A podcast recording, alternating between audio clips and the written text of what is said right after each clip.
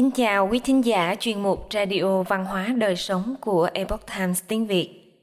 Hôm nay, chúng tôi hân hạnh gửi đến quý vị bài viết của tác giả Nancy Collier do dịch giả ngân gian chuyển ngữ có nhan đề.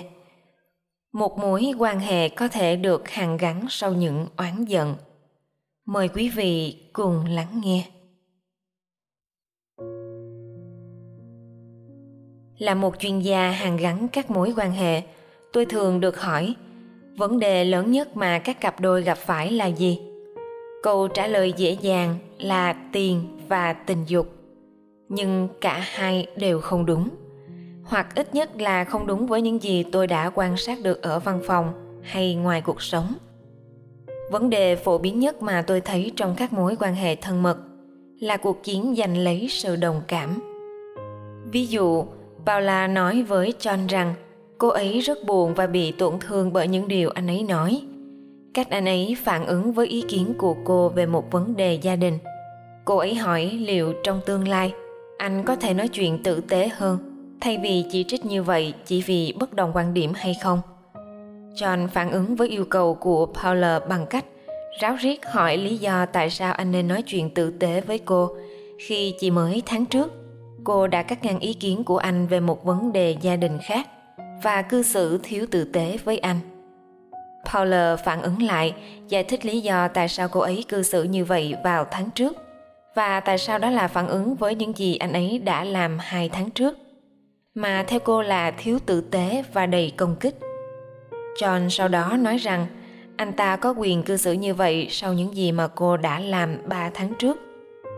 Cứ như vậy, họ dường như cũng không biết được sự tổn thương đã bắt đầu từ lúc nào. Các cặp đôi luôn làm điều này. Họ tranh xem ai là người xứng đáng nhận được sự thông cảm. Ai là người có vấn đề, ai là người bị tổn thương và ai là người đúng. Thông thường các cặp đôi từ chối dành cho đối phương sự đồng cảm, bởi vì họ cảm thấy rằng điều đó có nghĩa là thừa nhận họ là người đáng trách và do đó đang tự mình từ bỏ cơ hội, nhận được sự đồng cảm và được công nhận. Về bản chất, sự đồng cảm dành cho bạn đồng nghĩa với việc từ bỏ sự đồng cảm dành cho tôi. Khi những tổn thương và oán giận bị tích tụ, bạn sẽ ngày càng khó đồng cảm với bạn đời, bởi vì bạn có quá nhiều nỗi đau không được thấu hiểu. Khi hai người có quá nhiều nỗi đau không được sẻ chia, bạn sẽ trở nên gần như không thể lắng nghe và quan tâm đến cảm xúc của người kia.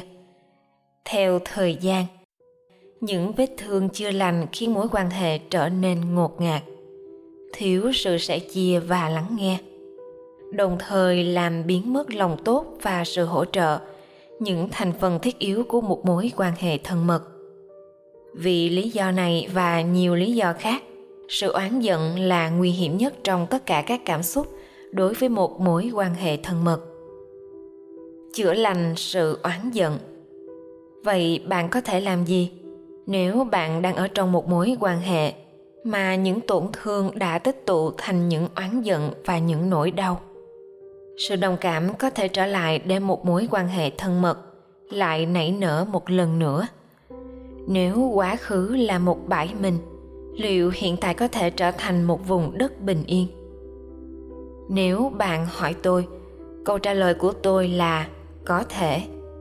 Nhưng nếu bạn hỏi tôi, liệu có cách nào để xây dựng sự đồng cảm trong một mối quan hệ, tôi sẽ trả lời rất to rằng có. Cách duy nhất có thể làm là xác định vấn đề và cố gắng hết sức. Nếu bạn không cố gắng giải quyết sự oán giận, chắc chắn nó sẽ không tự biến mất. Oán giận là một căn bệnh ung thư di căn, khiến cho một mối quan hệ lành mạnh không thể tồn tại vậy chúng ta cần phải làm gì? Bước 1 thiết lập ý định. Đầu tiên, tôi đề nghị các cặp đôi cùng nhau xác lập ý định, mong muốn tái tạo sự đồng cảm trong mối quan hệ. Sẽ dễ dàng hơn để bắt đầu với một quyết định tự giác và rõ ràng. Có lẽ cả hai đều muốn tăng cường sự thân mật hay sự tin tưởng, hoặc đơn giản là giảm bớt sự oán giận ý định có thể khác nhau, nhưng điều quan trọng là cả hai đều mong muốn. Và thống nhất sẽ dành sự quan tâm cho vấn đề này trong mối quan hệ của cả hai. Đôi khi bạn đời của bạn không sẵn sàng đặt ra ý định như vậy, thường là vì sự oán giận vẫn còn đó. Nếu đúng như vậy, bạn vẫn có thể tự mình đặt ra ý định, mặc dù không phải là ý tưởng, nó vẫn có thể mang lại kết quả tích cực bước 2 nhấn nút khởi động lại. Khi một ý định đã được đặt tên, tôi khuyên bạn nên thực hiện một thỏa thuận để chính thức nhấn nút khởi động lại mối quan hệ của bạn. Bạn có thể kỷ niệm ngày bắt đầu lại mối quan hệ này. Ngày bạn cam kết bắt đầu lại mọi thứ mà không có những chất độc của quá khứ. Điều quan trọng là bạn phải đánh dấu ngày bắt đầu lại này theo một cách hữu hình nào đó để làm cho nó tồn tại một cách thiêng liêng ngày khởi động lại có nghĩa chính xác là bạn đang bắt đầu lại. Vì vậy, bây giờ, khi bạn bày tỏ cảm xúc của mình với bạn đời, nó rất quan trọng. Đơn giản bởi vì nó tồn tại và không thể bị ảnh hưởng hay vô hiệu hóa bởi những sự kiện trong quá khứ. Những nút khởi động lại có nghĩa là bạn có một khởi đầu mới. Ở đó, bạn vừa không có tội vừa được hưởng lòng tốt và sự hỗ trợ. Bước này có thể mở ra một không gian hoàn toàn mới để các cặp đôi gặp lại và chăm sóc lẫn nhau. Bước 3. thử thay phiên nhau.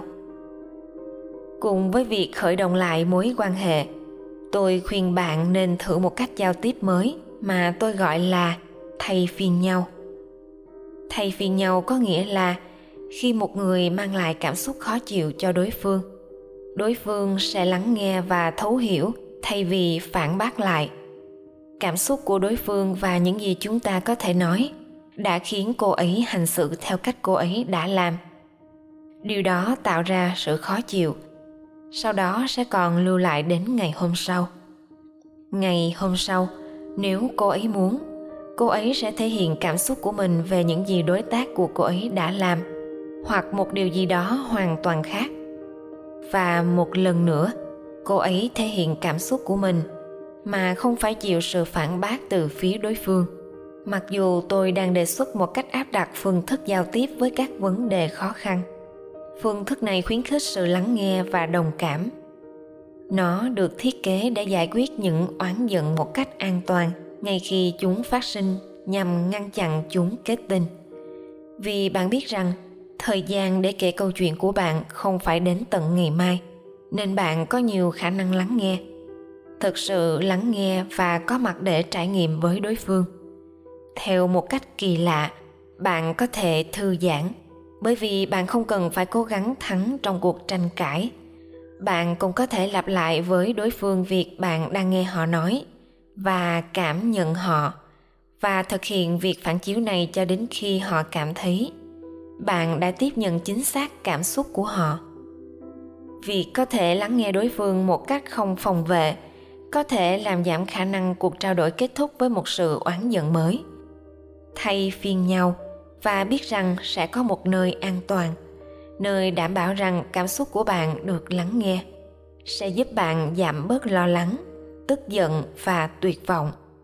Nó cũng sẽ cải thiện đáng kể khả năng xây dựng mối quan hệ đồng cảm mới bằng cách giao tiếp từng người một, có khoảng nghỉ để suy ngẫm ở giữa.